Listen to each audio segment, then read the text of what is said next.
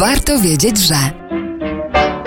Warto wiedzieć, jak to było z defiladą zwycięstwa w Londynie w 1946 roku.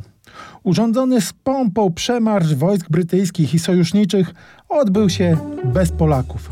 O tym opowiadają ostatnie sceny brytyjskiego filmu o dywizjonie 303, który właśnie wszedł na ekrany. Defilada jest. Polskich bohaterów obrony Wielkiej Brytanii przed inwazją niemiecką w niej nie ma. Koniec wojennej epopei był dla nich gorzki. Polska, która walczyła od pierwszych sekund wojny, w 1946 roku już w całości była zniewolona pod sowieckim butem. Przedstawiciele sił zbrojnych Rzeczypospolitej Polskiej, obrońcy Anglii, wyzwoliciele Włoch, północnej Francji, Belgii, Holandii nie zostali przez Brytyjczyków zaproszeni na defiladę.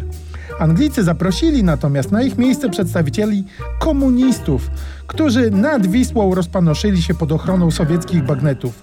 Fala oburzenia przetoczyła się wśród żołnierzy prawdziwych polskich sił zbrojnych. Skandaliczne zachowanie Brytyjczyków skrytykowali też piloci z polskich dywizjonów. Oni wyjątkowo zaproszenie otrzymali, ale występowanie obok stalinowskich zdrajców ojczyzny było obrazą dla polskiego munduru.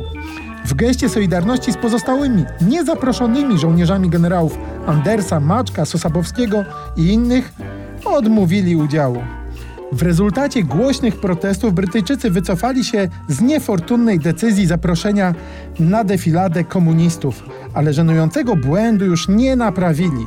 Brytyjski film, który wszedł na ekrany po raz pierwszy, przypomina dzisiejszym Brytyjczykom o tym, jak potraktowali ich ojcowie Polaków. Warto, abyśmy potrafili te okoliczności zrozumieć i naszym własnym dzieciom także opowiedzieć.